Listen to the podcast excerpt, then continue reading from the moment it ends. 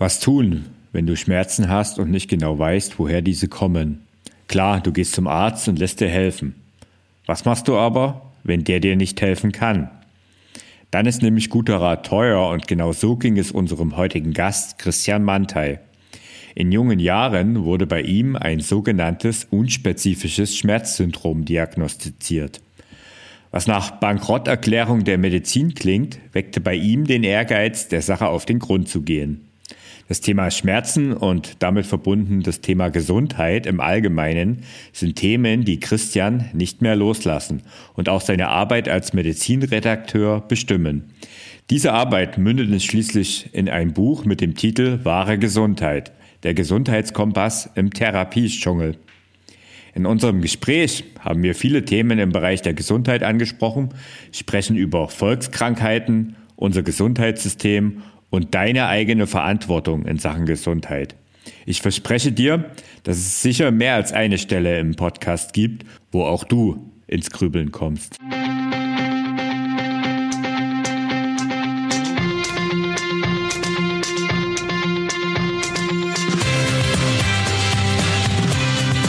Endlich mehr Sport, der Podcast für Couch Potatoes und Gelegenheitssportler, die mehr Bewegung und Sport in ihr Leben bringen wollen. Der heutige Podcast wird dir präsentiert vom Ausdauerclub. Du hast immer mal wieder Phasen im Leben, da läufst du regelmäßig und sogar nach einem Trainingsplan. Super. Doch dann ist der Plan zu Ende und schlagartig sinkt deine Motivation, bis du schließlich wieder auf der Couch landest. Wieder ein paar Monate später nervt dich das Ganze so sehr und du läufst wieder los. Und das Ganze auch wieder regelmäßig. Allerdings ist all der mühsam antrainierte Fortschritt dahin und du beginnst quasi von vorne. Wenn es dir so geht, dann ist der Ausdauerclub genau das Richtige für dich. Du bekommst im Club Woche für Woche einen abwechslungsreichen Trainingsplan, der dich motiviert und damit dranbleiben lässt.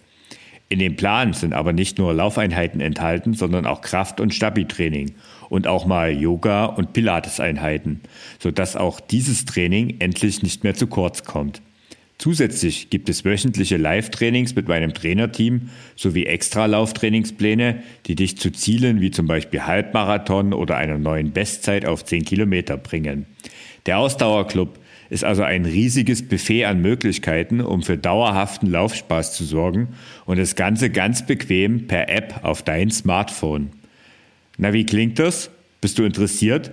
Dann schau mal unter www.ausdauerclub.de vorbei und setze dich auf die Warteliste, um die nächste Öffnung nicht zu verpassen. Denn um die Qualität im Training sehr hoch zu halten, ist der Club nur etwa alle zwei Monate für eine Woche geöffnet.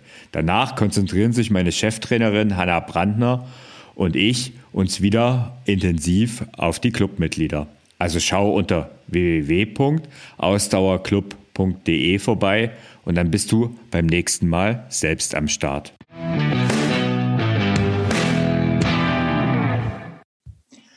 Hallo, hier ist wieder Thorsten, dein Online-Lauftrainer und heute wollen wir über das Thema Gesundheit sprechen und dabei ganz konkret über einen Aspekt, was eigentlich jeder von uns schon mal, wo, wo jeder von uns schon mal betroffen gewesen ist und leider auch sehr viele auch sehr regelmäßig. Ich rede vom Thema Schmerzen.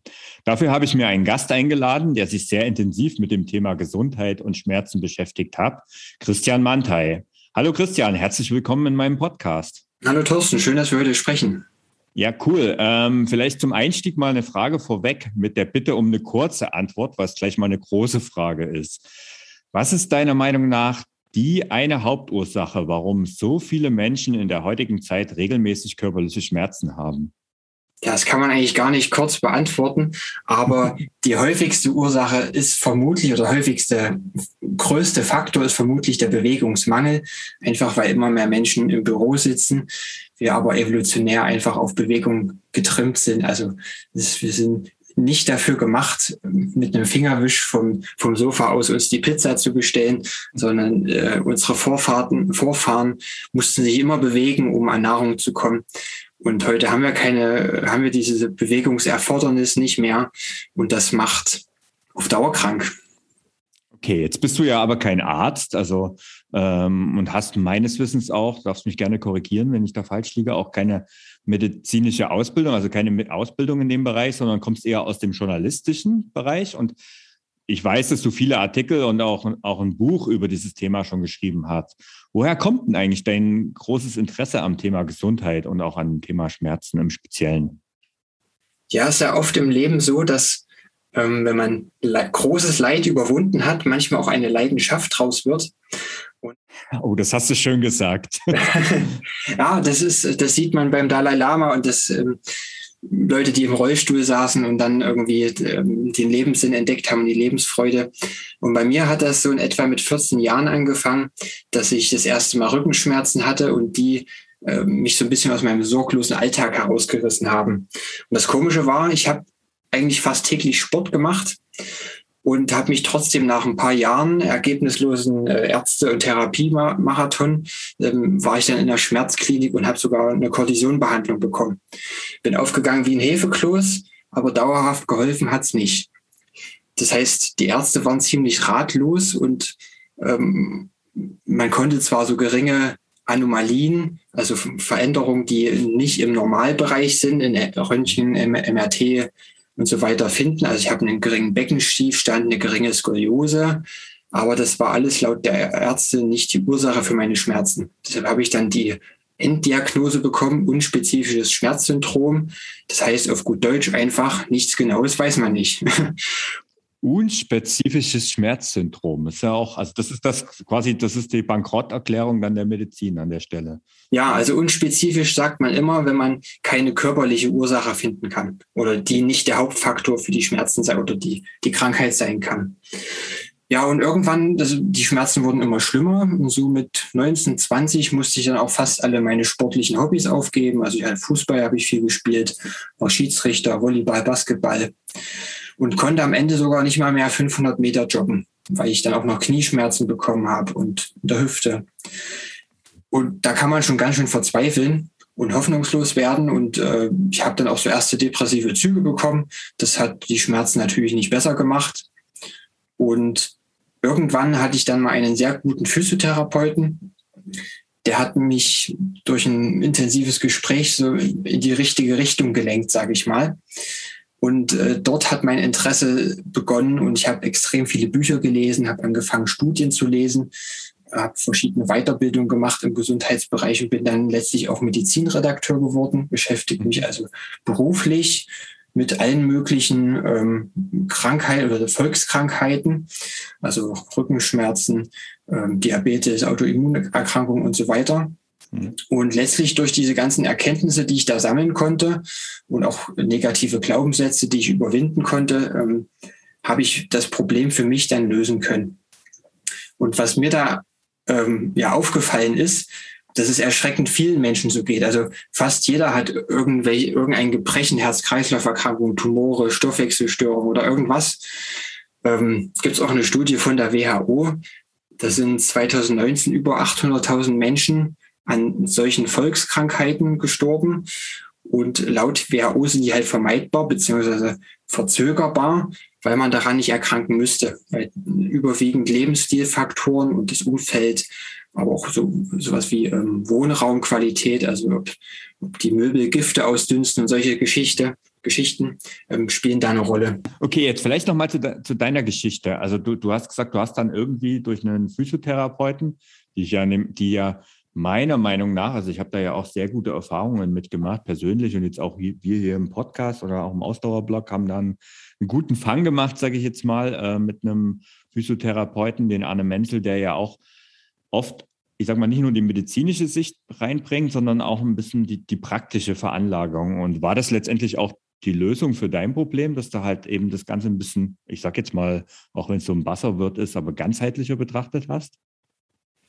Ja, das auf jeden Fall. Ähm, ich hatte noch in meinem, während meines äh, Ärztemarathons mhm. eine Ärztin, die hat mir gesagt, ich soll mich einfach mal ein bisschen mehr dehnen und äh, sie glaubt, dass es alles nur Kopfsache ist. Da fühlt man sich natürlich vor den Kopf gestoßen, weil man mhm. will ja nicht, äh, man will ja nicht der Blöde, der Doofe sein, der irgendwas im Kopf mhm. hat. Mhm. Aber letztlich lag sie gar nicht so falsch, hat es bloß ein bisschen unsensibel rübergebracht. Ähm, es gibt da, eine, gibt da eine ganz schöne Studie, da hat man schwangeren Frauen, ähm, also schwangeren Frauen ist häufig übel, äh, ein, ein Mittel gegeben und ihnen gesagt, das ist gegen ihre Übelkeit. Und äh, die haben das überwiegend als sehr gut bewertet.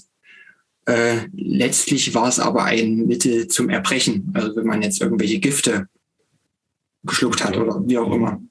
Und da hat allein die Kraft der Psyche, die pharmakologische Wirkung, äh, ins Gegenteil verkehrt. Aber eigentlich hätten sie alle erbrechen müssen. Haben sie aber nicht. Ihre Übelkeit hat sogar abgenommen. Und das ist ein schönes Beispiel für die Kraft der Psyche. In dem Fall ist das ein, ein Placebo, also mhm. die gegenteilige, gegenteilige Wirkung gehabt. Und was die Ärztin damals bei mir gemacht hat, hat ein Nocebo, also das Gegenteil bewirkt. Ich habe mich schlechter gefühlt, anstatt besser, weil sie eben sehr unsensibel formuliert hat. Und später hat mich dann noch ein Professor, ähm, der auch Beirat äh, bei uns in der Firma ist, auf das sogenannte biopsychosoziale Schmerzverständnis aufmerksam gemacht. Ui, schwieriges Wort. Ja, der, der Name sagt eigentlich aber schon, um was es geht. Mhm. Denn äh, Schmerzen entstehen nicht nur, wenn ich mich irgendwo schneide oder umknicke, dann auch. Aber man kann sich ähm, Schmerzen so vorstellen wie, wie, ein, wie ein Schmerzfass. Und in dieses Fass kommen immer wieder verschiedene Reize rein. Das kann eben auch äh, Umknicken sein, aber es kann eben auch eine Erkältung sein. Also jeder kennt das ja äh, wenn man erkältet ist, dann hat man häufiger Gliederschmerzen. Das ist also sozusagen ein Faktor. Ein anderer Faktor ist aber zum Beispiel auch Mobbing oder Stress auf Arbeit, wenn der Chef rumnölt. Mhm. Ähm, und genau, das ist psychische und soziale sozusagen mit drin. Und immer wenn dieses Fass sozusagen überläuft, bekomme ich Symptome. Und in meinem Fall waren es halt vor allem Schmerzen, später dann aber auch äh, Probleme mit Magen-Darm-Gegend. Und wenn man jetzt sich überlegt, was möchte man machen oder was kann man machen, ähm, es ist nicht wichtig, welchen Punkt man da zuerst angeht. Also das Schmerzfass ist eben gefüllt mit, äh, was ich mit meinem Bewegungsverhalten, mit meinem, was ich esse, ähm, mit meinem sozialen Umfeld. Also bin ich eher einsam oder mache ich viel mit anderen Menschen? Wir sind ja Herdentiere, wir brauchen die, die soziale Interaktion. Und wenn ich merke, ich vernachlässige einen dieser Grundbedürfnisse, ähm, dann könnte ich genau da ansetzen und ähm, die Schmerzschwelle sozusagen wieder herabsetzen. Okay, jetzt hast du in dem schönen Beispiel ähm, sehr plastisch erklärt. Übrigens, witzigerweise bist du nicht der Erste hier im Podcast, der dieses Beispiel so nutzt. Und das finde ich super, ähm, weil es so, so, so anschaulich ist. Also dieses Fass, ähm, was sich halt so langsam füllt und wenn es überläuft, entsteht der Schmerz. Ist das eigentlich immer so, dass das so funktioniert mit dem Schmerz? Ja, in der Regel schon. Es gibt natürlich auch chronische Schmerzen. Mhm. Ähm, da ist das dann ein bisschen anders, äh, wenn man sehr lange Schmerzen hat oder auch ähm, negative Glaubenssätze, wie das Beispiel mit der Kraft der Psyche, mhm. dann ähm, kann es schon sein, dass die, das ganze Nervensystem ein bisschen sensibilisiert ist und dann tut mir plötzlich ein Reiz weh, der eigentlich gar keine Bedrohung für meinen Körper darstellt. Ähm, ja, weil das Schmerzgefühl hat ja immer die Aufgabe, uns vor körperlichen und sozialen Bedrohungen äh, zu schützen. Und das können natürlich einmal Verletzungen ganz akut sein, ähm, aber eben auch soziale Isolation. Ja, und da hat Schmerz immer einen Erziehungscharakter, weil es uns letztlich dabei helfen möchte, zu überleben bzw. gesund zu sein. Das heißt, kann man das platt auf den Punkt bringen, dass Schmerz eigentlich sogar etwas Positives ist? Ja, auf jeden Fall. Bei mir hat es ja die Leidenschaft äh, okay. entfacht sozusagen. ein besonderes äh, Thema, ja. Ein besonderer Fall, ja. Aber ähm, Symptome zeigen uns immer, und Schmerz ist ja ein Symptom, ähm, wo wir unsere Aufmerksamkeit mal hinrichten sollten, weil irgendwas nicht mehr in Balance ist. Also der, der Mensch und wie der andere Organismus, sogar das Wetter, sind ja selbstregulierende Systeme.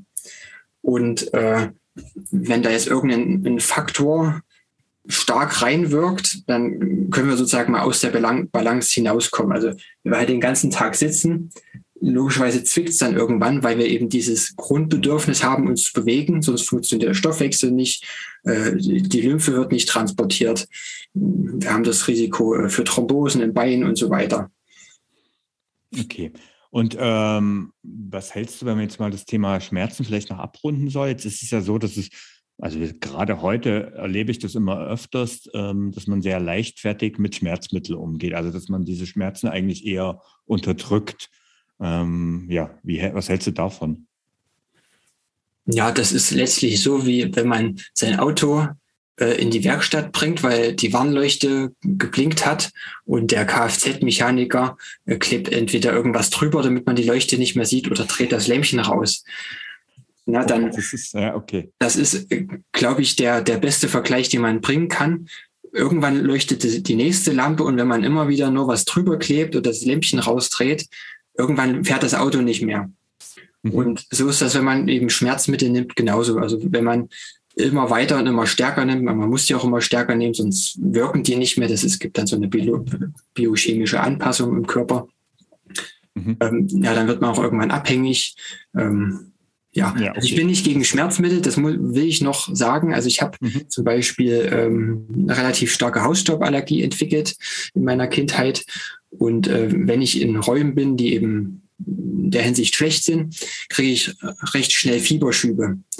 Und ich kann diesen so stark, ich habe solche starken Kopfschmerzen, dass ich dann auch nicht einschlafen kann. Und Schlaf wäre sehr wichtig, damit die Selbstheilung auch wieder gestärkt wird. Und in so einem Moment bin ich super dankbar, dass ich mal eine halbe Schmerztablette nehmen kann, weil dann kann ich schlafen und mir geht es sofort wieder gut. Dann kann ich mich um das Zimmer kümmern, äh, die Staubproblematik entfernen. Ähm, also Schmerzmittel bewusst genommen sind sehr gut, aber provisorisch, wie es auch manche Athleten machen, damit sie keine Schmerzen bekommen, genau, ja. besser durchhalten, hm. ist gefährlich. Ja, also Aber da, das ist ja, ja, dann wie so oft, ähm, die Dosis macht das Gift. Ne? Und ähm, du hast genau. ja schon gesagt, ähm, mit in, in Maßen ähm, und wenn es zielgerichtet, vor allen Dingen auch ähm, nicht vorbeugen, sondern eben zielgerichtet eingesetzt, ist es schon was Gutes. Wenn wir das Thema Schmerzen mal ein bisschen weiterfassen, da kommen wir ja auch sehr schnell zu ähm, Zivilisationserkrankungen. Du hast, du hast Volkskrankheiten genannt. Ähm, also Krankheitsbilder, die gerade erst in den letzten Jahrzehnten immer mehr gewachsen sind. Was, was sind da? Du hast vorhin schon ein paar Beispiele genannt, aber was sind deiner Meinung nach die drei häufigsten ähm, Zivilisationserkrankungen? Ja, also das allerhäufigste sind Herz-Kreislauf-Erkrankungen, machen, glaube ich, 50 Prozent von allen äh, frühzeitigen Todesfällen aus. Ähm, Schmerzen im Bewegungsapparat ganz allgemein, also wo Rückenschmerzen, die ich hatte, mit reinzählen, aber auch Knieschmerzen und alles, was man da so hat. Mhm. Und ja, bei Nummer drei scheiden sich so ein bisschen die Geister. Äh, je nachdem nimmt man jetzt qualitative Lebenszeit, die sich reduziert oder frühzeitige Todesfälle. Aber da zählen dann so Sachen eben rein wie Stoffwechselstörung, äh, Diabetes, also wenn man zuckerkrank ist sozusagen aber auch Autoimmunerkrankungen, wenn man jetzt da die Allergien mit dazu zählen würde, hat auch fast mhm. jeder. Ja, und, ja. auch ein Lied von singen. Ja. Genau. Wird man auch manchmal schwer wieder los, aber man kann es mhm. trotzdem, und das zeigen sehr viele Beispiele, symptomfrei leben, wenn man das möchte. Ja. Also hat, ist ein schwerer Weg, hat bei mir auch lange gedauert und es schafft auch nicht jeder, aber ähm, das ist immer die, die Hoffnung und den Mut, den ich jedem mitgeben möchte, dass es möglich ist, zumindest zu reduzieren. Vielleicht nicht kom komplett symptomfrei, aber man kann auf jeden Fall den Gesundheitszustand eigentlich immer verbessern. Ja, okay, das ist, das ist zweifellos so. Und ähm, jetzt haben ja diese, diese Krankheiten, die du genannt hast, gibt ja da noch ein paar mehr, aber die haben ja auch haben ja total verschiedene Ursachen. Ähm, jetzt hast du gleich zu Beginn des Interviews ja äh, das Thema Bewegungsmangel angesprochen. Also wir sind hier ein Sportpodcast und die meisten meiner Hörerinnen und Hörer, die laufen regelmäßig. Ähm, ist regelmäßiges Joggen ausreichend, um unseren Bewegungsmangel auszugleichen? Also können die alle sich jetzt beruhigt zurücklehnen und du kannst äh, mit Sicherheit sagen, dass Jogger sich genug bewegen? Oder wie, wie, wie ist es? Heißt ja, es, ja, wie sieht es kommt, es kommt auch da immer wieder auf, auf die Dosis an. Man mhm. kann sich natürlich auch kaputt laufen. Vor ja, allem, wenn man, wenn man, immer nur auf, auf Beton läuft, also auf hartem Boden, ähm, vielleicht noch unpassende Schuhe. Ähm, ja, das anders gesagt, äh, wenn wir acht Stunden lang sitzen und dann eine halbe Stunde joggen gehen, dann ist die halbe Stunde auf jeden Fall sehr gut. Aber das ist nicht das, was der Körper braucht. Also wir brauchen ähm, nicht diese akute Dosis intensiven Sport, auch wenn das hilfreich ist, sondern wir brauchen dauerhaft mehr Bewegung oder anders gesagt weniger ähm, sollten einfach weniger sitzen. Also im Durchschnitt sitzt der deutsche Büroarbeiter irgendwie zwischen acht und neun Stunden am Tag und bewegt sich, weiß nicht, zwischen zwei und drei Kilometern. Und unsere Vorfahren, unsere steinzeitlichen Vorfahren sind bis zu 40 Kilometer am Tag gelaufen. In der Spitze auch wieder gesagt. Aber das zeigt mal ähm, die krassen Unterschiede. Wir müssen deshalb jetzt nicht 40 Kilometer laufen. Es gibt also die Empfehlung äh, von der WHO, so Richtung 5.000 bis 10.000 Schritte am Tag. Mhm. Ich sage, es geht eigentlich gar nicht so sehr um die Schritte an sich, sondern dass wir uns bewegen. Also wenn wir jetzt eben einen Bürojob haben oder viel äh, Kraftfahrer sind oder sowas, es ist auch gut, wenn wir mal die Schultern kreisen, äh, mal irgendwie die, die Stuhlposition wechseln, Stichwort dynamisches Sitzen. Ähm, Gibt es auch so eine Regel, die befolge ich auch, ähm, dass man 45 Minuten etwa dynamisch sitzt, dann 10 Minuten im Stehen arbeitet und 5 Minuten sich aktiv bewegt. Könnte man noch koppeln, indem man auch ab und zu in der Hocke arbeitet. Ähm, oh, das können die meisten nicht mehr. Ich kann es auch noch nicht komplett. Ich brauche da noch so einen Fersenkeil, ähm, damit ich da entspannt arbeiten kann und nicht komplett verkrampfe. Okay. Aber das sind so Routinen ähm, oder auch das, ähm, wenn man wenn man früh schon anfangen möchte, könnte man das Auto weiter wegstellen, äh, vom, wenn man ins Büro hinfahren muss oder den Drucker weiter weg und nicht direkt neben dem PC. Also die kleinen Schritte, das sind die, die dann wirklich gesund halten. Die halbe Stunde am Abend joggen ist wie gesagt toll, aber das ist nicht das, was einen bis ins hohe Alter ähm, gesund hält. Mhm. Es ist ziemlich spannend, dass du das sagst, ähm, weil tatsächlich ähm, ist es bei mir selbst, der immer sehr viel Sport gemacht hat, auch verschiedenen Sport. Das ist ja durchaus auch äh, sinnvoll. Du hast es auch schon kurz angesprochen, so verschiedene Bewegungsmuster auch reinzubringen. Aber tatsächlich habe ich erst äh, durch die Pandemie, also durch Corona und Homeoffice und so weiter, erstmal spazieren gehen entdeckt, sage ich jetzt mal. Also wandern war ich schon immer gerne, aber das ist, das, mhm. das ist bei mir zum Beispiel auch eher so ein sportlicher Aspekt. Aber einfach spazieren gehen. Also es gibt ein Beispiel, also es gibt zwei Beispiele. Heutiger Tag, also es ist jetzt Nachmittag. Ähm, heute Mittag bin ich ähm, ja, eine knappe Stunde, dreiviertel Stunde spazieren gegangen. Habe dabei einen Podcast gehört, äh, mich also noch ein bisschen weitergebildet. Und ähm, ja, jetzt aktuell nehme ich äh, das Ganze im Stehen auf. Also ich habe auch einen Stehschreibtisch. Ähm, benutze ihn aber ehrlich gesagt viel zu selten. ja, das ist immer das Problem. Das ist mhm. immer dann beim Thema Schweinehund. Also es ist ja so, dass die meisten Menschen eigentlich wissen, wie ein gesundes Leben prinzipiell aussieht. Mhm. Vielleicht nicht bis ins kleinste Detail, aber bei der Umsetzung hapert es dann immer. Ähm, und ich glaube, da ist keiner vor äh, gewappnet. Und da gibt es so kleine Möglichkeiten, um sich das einfacher zu machen. Also beim Stehtisch wäre es, gibt es so Desktop-Timer. Kannst du dir eine Zeit einstellen und dann mhm. kommt so ein Pop-up auf deinem, auf deinem Bildschirm und erinnert dich, steh mal wieder auf. Mhm. Und, ähm, so ein Zeitwürfel zum Beispiel. Ja, ähm, genau. Aber ja, man muss es halt nutzen. Das ist halt das Thema. Ne? Man muss es sich so leicht wie möglich machen, sich gesund zu verhalten. Mhm. Ja, das ist. Jetzt Jetzt haben wir das Thema Sport angesprochen. Jetzt ist ja, wenn man jetzt von äh, Zivilisationskrankheiten ähm, und Ursachen und verschiedenen Ursachen redet, dann kommt ja auch schnell heutzutage das Thema Stress auf. Also das wird ja häufig genannt und sehr schnell genannt, wenn es um Ursachen von Krankheiten ist. Ähm, ist es so? Ist das Stress wirklich ein Faktor, der da eine große Rolle spielt? Ja, es kommt immer auf die Art des Stresses an. Also wenn ich ich habe zum Beispiel, man, oder man hat auch eine Stressreaktion, ähm, wenn man sich auf etwas freut oder sehr ähm, motiviert an eine Aufgabe herangeht, dann ist das auf keinen Fall negativ.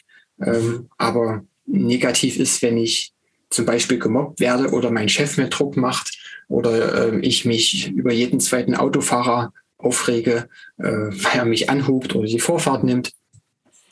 Äh, weil dieser negative Stress äh, oder Stress im Allgemeinen führt dazu, dass halt äh, gewisse Dinge im Körper ausgesetzt werden und andere erhöht werden. Also die Muskelspannung wird erhöht, weil früher war dann wichtig, Flucht oder Kampf, ne, um eben, was weiß ich, die Gazelle zu bekommen oder vom Löwen abzuhauen. Und die wurde dann durch Bewegung, wurde der Stress wieder abgebaut. Und äh, heute sitzen wir den Stress halt wortwörtlich aus. Und es kommt jeden Tag immer wieder aufs neue, neuer Stress hinzu. Und das führt eben zu chronischen Verspannungen und dann auch zu so einem unspezifischen Schmerzsyndrom, wie es bei mir war. Und die Lösung oder ein Teil der Lösung bei mir war, vor allem mit Stress besser umzugehen und ähm, auch mehr Bewegungsroutine in den Alltag zu bekommen. Und da war für mich Yoga sehr hilfreich, weil das eben Bewegung und Entspannung koppelt. Mhm. Und Yoga hat ja auch immer so einen Meditationscharakter äh, mit mhm. drin. Und das hilft dann äh, auch dabei, achtsamer zu, zu sein. Also ich merke es zum Beispiel, äh, wenn mein Bauch wieder anspannt, weil ich gerade wieder durch irgendwas zu viel Stress habe, dann weiß ich, okay, ich muss mich mal fünf Minuten hinsetzen und mal meine Atmung beobachten und gucken, ob ich wirklich überall entspannt bin. Mhm. Das sind dann so kleine Schritte, die man machen kann. Es ist ziemlich spannend. Also das heißt, ähm, letztendlich hast du es ja jetzt auf den Punkt gebracht, dass es eigentlich der Stress an sich nicht das Problem ist, sondern eher das Stressmanagement, also das Thema in dem Moment, wenn man Stress aufbaut, dass man es auch wieder abbauen muss. Du hast jetzt mit Yoga und so weiter und Atmen äh, ein paar Dinge genannt. Also jetzt kann ich aus meiner persönlichen Erfahrung sagen, ich habe es versucht, ähm, ist nicht meine Sache. Nicht, dass ich es schlecht finde, ganz im Gegenteil. Ich finde es super für diejenigen, die es passt. Ähm, für mich ist das halt auf Dauer nichts. Aber ich habe zum Beispiel mein Ventil halt in, in, Sport und Bewegung gefunden und auch in den Spaziergängen zum Beispiel. Das sind halt so Sachen, wo ich dann einfach bewusster unterwegs bin ähm, und so muss halt jeder ein bisschen sein, seinen eigenen Weg finden. Ähm, jetzt gehen wir mal so die, die Punkte durch. Ähm, wenn wir mal zum nächsten großen Punkt gehen, der da immer schnell auch genannt ist, ist das Thema Ernährung. Und ob das für die Gesundheit wirklich so wichtig ist, also äh, grundsätzlich sagt es ja jeder, dass es so ist, aber ich selbst habe zum Beispiel das jahrelang nicht so ernst genommen, wenn ich mal ehrlich bin. Also ich sehe das auch heute noch recht locker. Ich nehme das Thema jetzt nicht so überwichtig, aber ich würde auch nicht behaupten, dass es ähm, unwichtig ist. Was meinst du? Wie wichtig ist das Thema Ernährung hier in dem Zusammenhang, im Zusammenhang mit der Gesundheit? Ja, also wenn man sich überlegt, dass über, äh, über 50 Prozent in Deutschland übergewichtig sind mhm. und Übergewicht ähm, durch Fettzellen, die da zerstört werden und dann in der Blutbahn äh, da rumschwören, ähm, auch Diabetes und andere Probleme, auch wieder Herz-Kreislauf-Erkrankungen hervorrufen, dann ähm, kann man schon sagen, dass Ernährung ganz pauschal gesagt wichtig ist. Mhm. Äh, aber es hängt immer davon ab, welcher Faktor im Leben sozusagen das, das Krankmachende ist. Also bei mir war Ernährung jetzt nicht äh, das ganz so problematische. Aber wenn ich jetzt aber mich überwiegend von Fast Food ernähre und ähm, viele Süßigkeiten esse und viele Fruchtsäfte trinke und so weiter, dann könnte ich vielleicht irgendwann ein Problem mit Diabetes bekommen, weil meine Bauchspeicheldrüse nicht mehr genügend Insulin produzieren kann zum Beispiel. Und dann wird der Zucker äh, nicht mehr in die Zellen aufgenommen, macht dann wieder Herz-Kreislauf-Erkrankungen, weil die Gefäße äh, angegriffen werden. Deshalb ist Ernährung schon ein wichtiger Punkt. Und ähm, auch deshalb wichtig, weil wir natürlich Nährstoffe brauchen, damit unser Körper funktionieren und sich auch selbst heilen kann, wenn wir krank sind oder eine Wunde haben. Ähm, also es ist wichtig, die grundlegenden Nährstoffbedarf schon zu decken.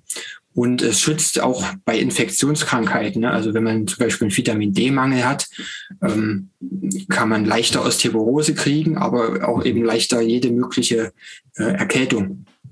Ja, es ist ja übrigens auch, äh, gibt es ja auch Studien darüber, dass Vitamin D-Mangel ja gerade in unseren Breitengraden eher die Regel als die Ausnahme ist. Ne? Ja, äh, wieder, wieder ganz typisch, äh, weil wir nicht mehr so leben, wie sich unsere Gene sozusagen entwickelt haben. Mhm. Ähm, früher waren wir viel draußen, immer an der frischen Luft, viel Sonne. Und mhm. heute sitzen wir eigentlich, ich habe die Zahl nicht mehr im Kopf, aber über 80 Prozent äh, in Innenräumen und mhm. bekommen die Sonnenstrahlung, die dann ja das Vitamin D in der Haut bildet, ähm, viel zu wenig ab. Und wenn wir mal draußen sind, dann schmieren wir uns sofort mit Sonnencreme ein und setzen eine Sonnenbrille auf. Ähm, deshalb hat fast jeder Vitamin D-Mangel und es würde Sinn ergeben, das einfach mal über eine Blutanalyse ähm, untersuchen zu lassen und gegebenenfalls supplementieren. Mhm. Jetzt haben wir ja viel über beeinflussbare Faktoren gesprochen und ein paar Dinge so ange, äh, angeschrissen. Ich meine, da kann man über jedes einzelnen Faktor kann man einen eigenen Podcast machen. Ähm, es ist aber nicht so, dass auch unsere Gene bei Krankheiten eine Rolle spielen und vielleicht sogar die größere. Ja, es spielt auf jeden Fall eine Rolle. Da würde ich gerne wieder zu diesem bildlichen oder zu diesem Bild des Fasses zurückkommen. Äh, Gene können da eine Rolle spielen oder auch eine ganz entscheidende, wie bei so monogenetischen Leiden, also wenn ein einziges Gen für die Krankheit die Ursache ist, wie bei Trisomie 21 zum Beispiel. Ähm, Aber meistens sind Gene nicht die Hauptursache. Und selbst wenn sie einen großen Anteil haben, gibt es immer noch andere äh, Ursachen oder Faktoren, die man eben bearbeiten kann, in Anführungszeichen. Bei mir zum Beispiel, ich bin ähm, ja auch durch Prägungen in meiner Kindheit äh, immer noch sehr stresssensitiv äh, reagiere da schnell mit, mit Verspannungen und bin generell vom Gewebetyp eher äh, verspannt. Ich muss mich bewusst mehr, äh, mehr dehnen und mehr in die Entspannung reingehen. Meine Partnerin zum Beispiel ist, wenn man das jetzt mal salopp sagt, total schlaff. Also die knickt ständig um, obwohl sie genauso viel Sport macht wie ich. Sie müsste eben mehr Stabilisationsarbeit machen. Das ist eben so ein Beispiel, wo die Gene gewisse Dinge vorgeben, aber mhm. wir selbst haben es in der Hand, äh, ob sich das dann negativ auf unser Leben auswirkt oder nicht. Und ähm, was wir durch unseren Lebensstil eben auch ändern können, ist die Aktivität der Gene. Das ist ein Stichwort Epigenetik, falls das jemand nachgucken möchte oder in meinem Buch lesen. Ähm, gesundes Verhalten, ganz allgemein gesagt, kann äh, positive Geneigenschaften ankurbeln und die negativen, die für gewisse Krankheiten ähm, ja, mit, mit verursachend sind, ähm, deaktivieren oder abmildern.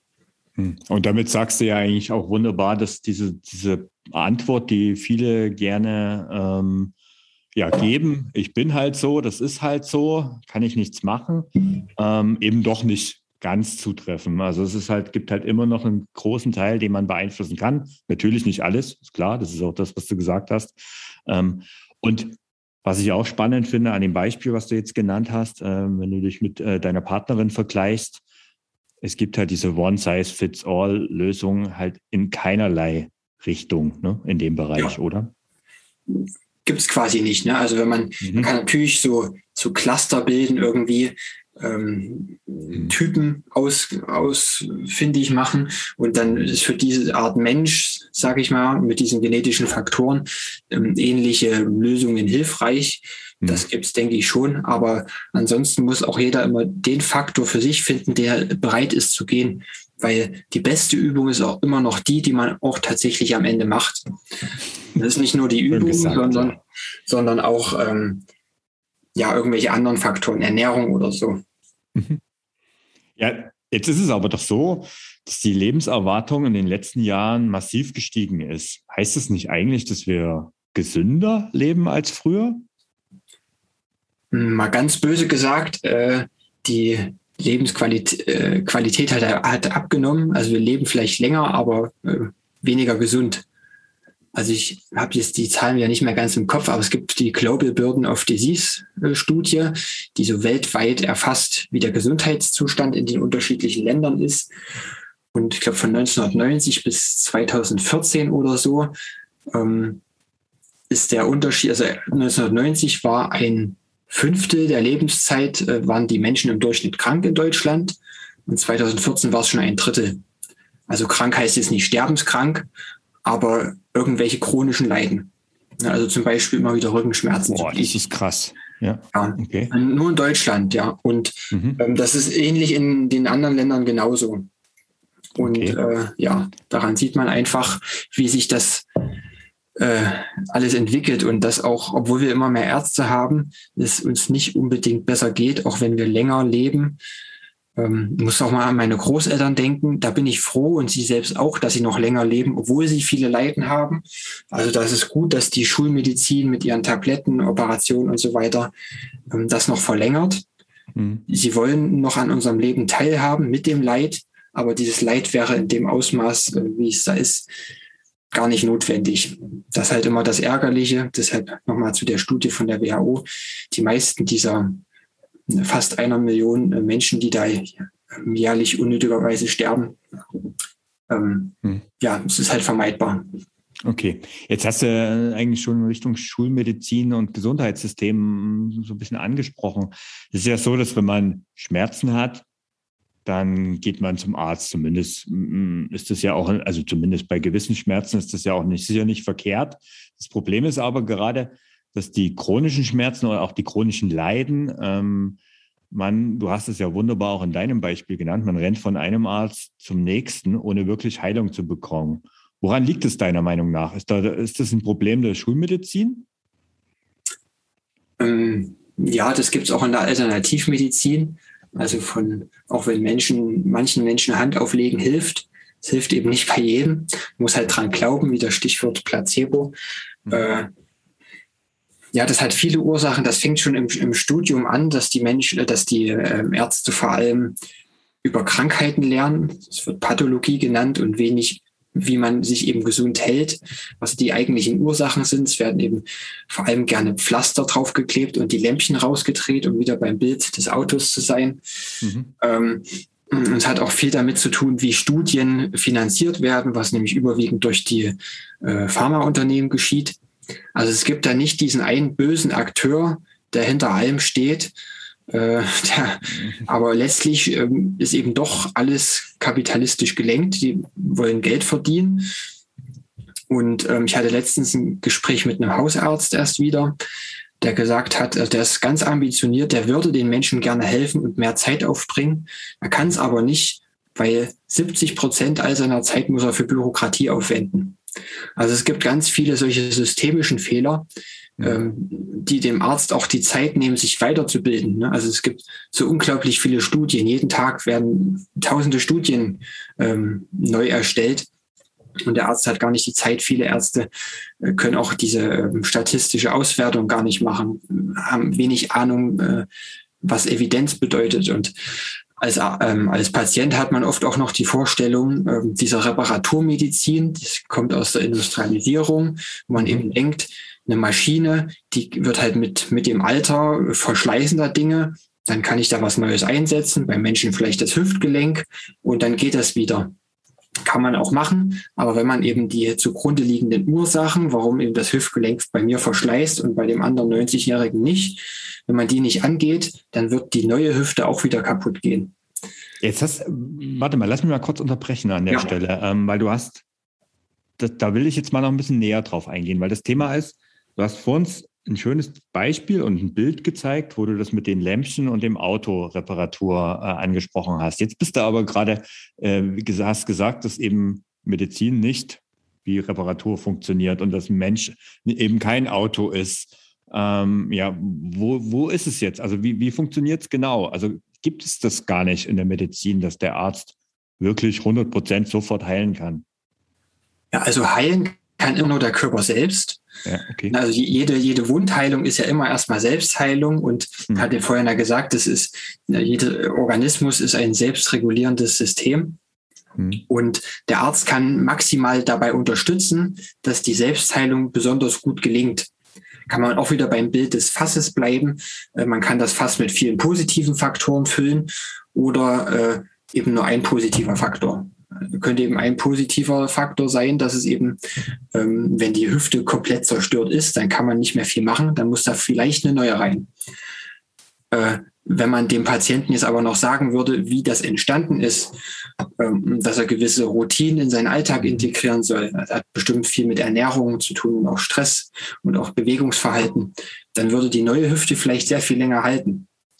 Und noch besser wäre es natürlich, wenn man es gar nicht so weit kommen lassen würde, wenn das Gesundheitssystem rechtzeitig schon sagen würde, was sind die eigentlichen Ursachen, was könnt ihr dafür machen und ähm, wie könnt ihr auch euren eigenen Schweinehund überwinden.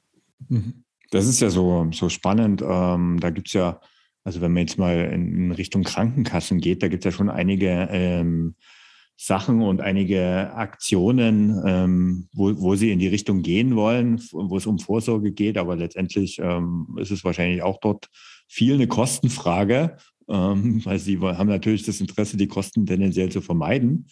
Ähm, aber du sagst ja jetzt, also wir haben jetzt mit dem Gesundheitssystem natürlich ein riesiges Fass aufgemacht. Ähm, und du hast eigentlich im Prinzip das jetzt, also ich gebe es jetzt mal mit meinen Worten wieder. Ähm, du hast im Prinzip gesagt, so habe ich es verstanden, dass gar nicht der Schmerz unbedingt gelindert wird. Also, oder es wird vielleicht der Schmerz gelindert, aber es geht gar nicht darum im Gesundheitssystem, dass die wirkliche Ursache erkannt und beseitigt wird.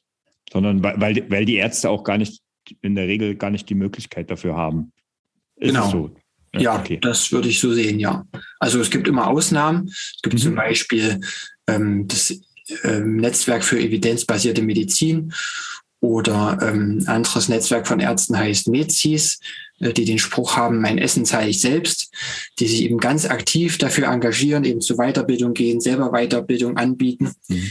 Ähm, und äh, diese, diese Pharmavertreter, die ständig an der Tür anklopfen, äh, wieder abwinken.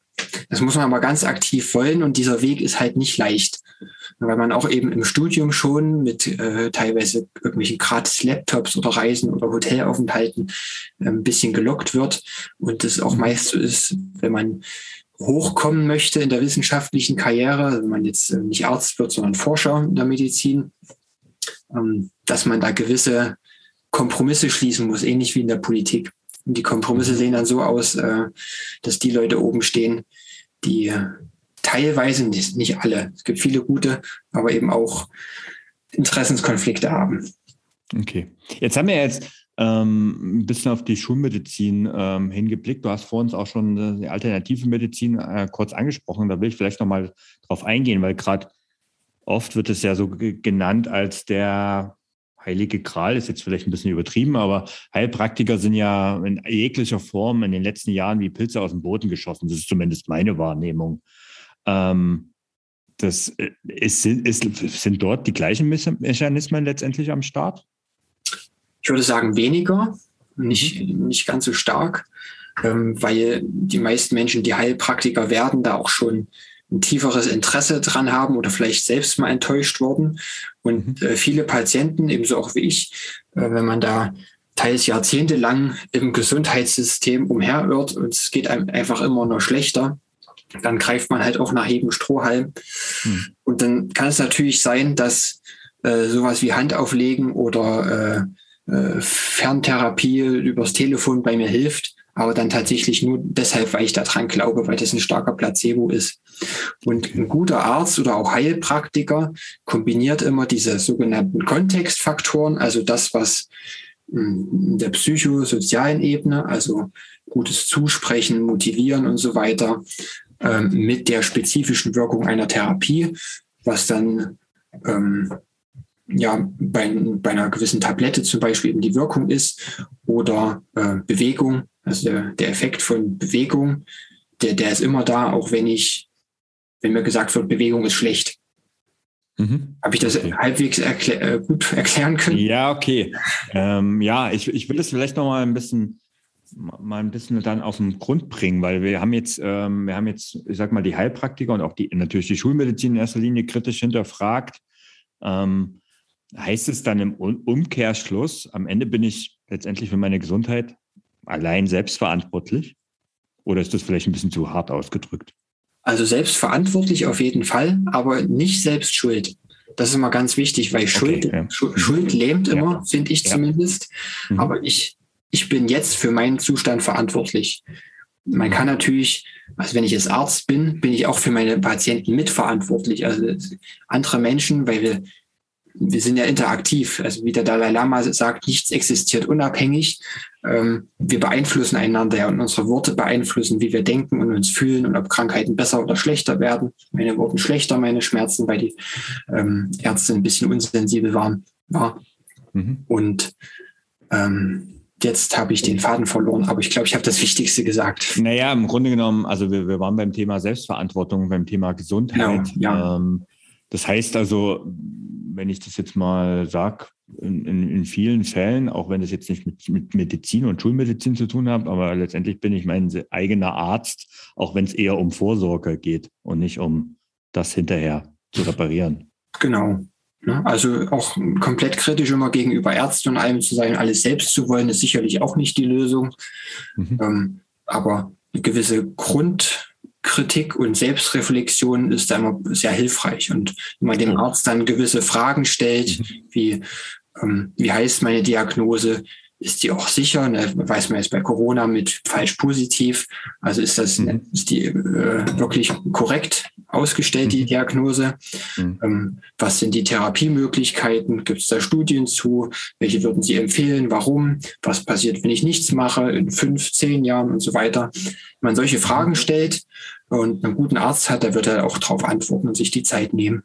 Okay, und die, das, was du im Zweit, äh, als zweites gesagt hast, sollte man eigentlich vorher machen und das Thema Selbstreflexion. Und äh, was habe ich denn dazu meinem aktuellen Zustand beigetragen? Und das ist für viele ähm, oft der schwierigere Weg, weil natürlich auf andere zu schimpfen, ich sage jetzt mal ein bisschen salopp, ist es einfacher, als sich selbst zu reflektieren. Aber das ist eigentlich das, was am Ende die wirkliche Ursache ähm, erkennt in den meisten Fällen und beseitigt.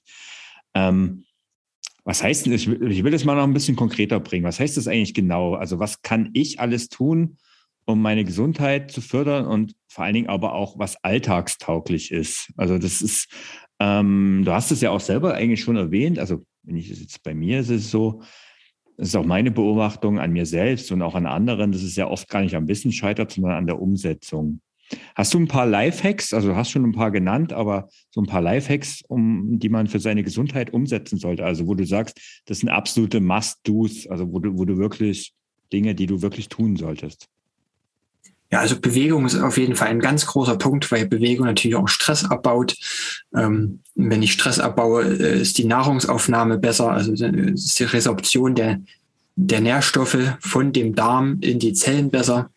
Bewegung ist sehr wichtig. Und ähm, der zweite wichtige Punkt ist, wenn man jetzt gar nichts macht und sagt, okay, Neujahrsvorsatz, ich gehe jetzt jeden Tag eine halbe Stunde joggen, dann halten manche das vielleicht eine Woche aus. Äh, aber die meisten, gibt es auch Studien, ich glaube 90 Prozent oder so, hören nach spätestens einem Monat wieder auf. Und das Problem ist, weil sie sich zu viel vorgenommen haben. Mhm. Ich würde vorschlagen, man fängt an, jetzt ein Beispiel Yoga oder Sport am Morgen. Man nimmt sich eben nicht eine halbe Stunde vor, sondern fängt an, sich als Ziel zu setzen, ich lege die Yogamatte hin und äh, stelle mich drauf. Das als Ziel. Und das mal 20 oder 30 Tage lang durchgezogen, im Kalender mal schön mit einem X markiert. Und meistens, wenn man dann einmal so weit ist oder die Turnschuhe angezogen hat, es könnte auch ein Ziel sein, dann macht man doch zwei, drei Minuten mindestens. Dann hat man die Routine irgendwann integriert, dann ist das auch keine Überwindung mehr ähm, ist im Alltag sozusagen fester Bestandteil und dann kann ich erhöhen auf zum Beispiel fünf Minuten Yoga oder ähm, ich gehe eine Runde um den Block frühs. Wenn man das so schrittweise aufbaut, ich denke, das ist so ähm, der Schlüssel, dass es auch langfristig nachhaltig wirkt. Das reicht dann? Ist das schon genug oder muss ich noch mehr machen? ja, also müssen erweckt immer bei mir so ein bisschen Stressgedanke. Okay. Äh, deshalb bin darf ich, ich man darf natürlich mehr machen und das ist auch hilfreich, aber es ist eben wichtig, klein anzufangen und wenn man sich zur Gewohnheit macht, gesunde Gewohnheiten zu etablieren. Also eben aus diesen zwei Minuten fünf Minuten macht, aus, ähm, weiß ich nicht, aus dem gesunden Frühstück statt äh, Zuckerkornflakes macht man da irgendwann noch ein gesundes Mittagessen. Ähm, quasi immer die kleinen Schritte aufeinander aufbauen und damit einfach nicht aufhören. Immer wieder gucken, mhm. was könnte ich denn noch besser machen, was tut mir denn gut. Und irgendwann, also beim Thema jetzt Bewegung, am Anfang ist das vielleicht noch sehr schwer, äh, sich zu überwinden, aber es fängt dann an Spaß zu machen. Also man fühlt sich einfach richtig gut, wenn man zehn Minuten Yoga gemacht hat oder laufen war mhm. oder Fahrrad gefahren ist. Und ähm, ja, da werden dann Endorphine, also so Glückshormone ausgeschüttet und dann will man das auch nicht mehr missen. Und damit man äh, aber diesen, diese Routine auch etablieren kann, ist es wirklich wichtig, die durchzuziehen. Ähm, und dabei kann eben helfen, so ein X im Kalender zu machen. Mhm. Oder was auch immer interessant ist, äh, man könnte einem Freund zum Beispiel 500 Euro geben und sagen, ich habe jetzt das und das vor als Gewohnheit. Wenn ich es nicht schaffe, äh, darfst du die 500 Euro an eine Partei spenden, die ich hasse. Weiß ich nicht, NPD oder so. genau. Okay, also jetzt, das sind ja so, so, so, so typische Lifehacks, sage ich mal, die auch, die auch wirken, also die, die auch ich immer wieder gerne mitgebe. Ähm, aber jetzt müssen wir mal ein bisschen realistisch sein. Also ich sage jetzt mal, das trifft auf dich zu, das trifft auch auf mich zu. Wir, wir haben äh, schon das Privileg, anders kann man es, glaube ich, nicht bezeichnen, ähm, ziemlich frei über unsere Zeit und über unser Leben entscheiden zu können. Ähm, jetzt habe ich in meiner Community und auch in meinem persönlichen Umfeld ähm, die eine oder andere alleinerziehende Mutter zum Beispiel. Ähm, und wenn die dann immer solche Life-Hacks liest und dann halt auch vielleicht eine Liste, was man alles machen darf, also mit Du sollst viel schlafen, du sollst viel spazieren gehen, du sollst Sport machen, du sollst Yoga machen, du sollst gesund kochen und vielleicht auch noch bei allem optimistisch sein. ähm, dann kommt da sofort so ein gewisser Abwehrmechanismus raus und ähm, weil das ist, ist das nicht alles ein bisschen viel verlangt und vor allen Dingen auch absolut praxisfern? Was meinst du? Ja, vermutlich. Ne? Also wenn man so einen stark beschäftigten Alltag hat, ich merke das auch in meiner Familie, ist das sehr schwer, solche guten Ratschläge umzusetzen. Man kann sie manchmal gar nicht hören. Äh, mhm. Aber es gibt auch noch so ein paar andere um beim äh, Methoden, um beim Thema Bewegung zu bleiben. Man könnte ohne Zeit zu verlieren beim Zähneputzen einfach Kniebeuge machen oder ah. Knie heben. Das, das wäre zum Beispiel was. Oder auch wenn ich äh, vorm Fernseher sitze, ich kann ja meine Serie abends weiter gucken und hebe dort die Beine immer mal an oder mache Schultern kreisen. Ja, und mhm. am besten vielleicht noch mit dem Partner oder den Kindern zusammen, dann mhm. kriegen die da auch gleich Lust. Ähm, das ist vielleicht leichter umzusetzen und wenn man das jeden Tag macht, dann ist vielleicht auch irgendwann die Morgenroutine drin. Okay. Ja, cool. Das, äh, das Zähneputzbeispiel bringe ich immer gerne mit Einbeinstand, ähm, um da auch was zu tun. Super Beispiel. Ich habe es jetzt schon mal erwähnt, du hast ein Buch über das Thema geschrieben, du hast es ja auch schon angedeutet. Es hat den doppelt heutigen Titel ähm, Wahre Gesundheit. Also gibt es, gibt es, da habe ich zwei Fragen gleich dazu. Die erste Frage wäre, gibt es eigentlich in Sachen Gesundheit die eine Wahrheit? Ähm, ich würde eher sagen, wir irren uns empor, wie Harald Lesch das zum Beispiel auch mal gerne okay. sagt. Ähm, aber man kann sich annähern mhm. und ähm, ja, wie immer, äh, letztlich ist die Balance, die Balance zu wahren wichtig. Ne? Ich esse auch ganz gerne mal Pommes alle paar Monate. Also das, mhm. du wirst nicht sofort von irgendwas krank. Ja, okay. Genau. Und ähm, warum, also ich meine, du hast ja den Titel wahre Gesundheit genannt. Ähm, warum ist Gesundheit in deiner Meinung nach eine Ware, also ein Wirtschaftsgut? Du hast es von uns, glaube ich, schon ein bisschen angedeutet. Ja, also ähm, man wird leicht krank aktuell und äh, durch die wirtschaftlichen Interessen schwierig gesund, ähm, vor allem durch ja, den, durch die vorherrschende Reparaturmedizin. Und was ich mit dem Buch äh, schaffen möchte, ist den Menschen erstmal wieder eine gewisse Gesundheitskompetenz zu geben, auch die Fehler im System und bei sich selbst vielleicht zu finden, Thema Selbstreflexion ähm, und auch die die einzelnen Ursachen zu verstehen. Also mir hat es geholfen, die Ursachen zu verstehen. Das war schon ein wichtiger Schritt. Und um es dann wirklich auch umzusetzen, sind solche, wie du es gerade Quick-Tipps genannt hast, und auch solche ähm, Hilfen, um Gewohnheiten aufzubauen, ganz elementar. Und wenn ich dann eben doch mal Hilfe vom Arzt brauche, muss ich eben auch wissen, was Evidenz bedeutet, welche Fragen ich stellen kann. Und äh, auch wie ich nach Studien suchen kann, welche, ob es vielleicht schon gute Ärzteverbände gibt in meiner Nähe. Und, und das sind so Themen, ähm, ja, wo ich den Menschen dabei helfen möchte. Und das Buch behandelt halt die neun häufigsten Volkskrankheiten in Deutschland eben. Genau die, äh, laut, die laut WHO, wo 850.000 Menschen 2019 unnötig verfrüht gestorben sind. Okay. Ähm, ich sage vielen Dank, Christian. Jetzt haben wir ja einen, mit unserem Interview einen wilden Ritt durch das Thema Gesundheit und Schmerzen hingelegt. Ähm, ja, dafür nochmal vielen Dank. Alle Infos zu Christian und seinem Buch äh, Wahre Gesundheit findest du in den Show Notes. Dort findest du auch den Link, wo es, den Buch zu wo das Buch zu kaufen gibt. Und ja, danke Christian, dass du heute dabei warst und bis zum nächsten Mal. Ciao. Ciao, vielen Dank für das tolle Gespräch.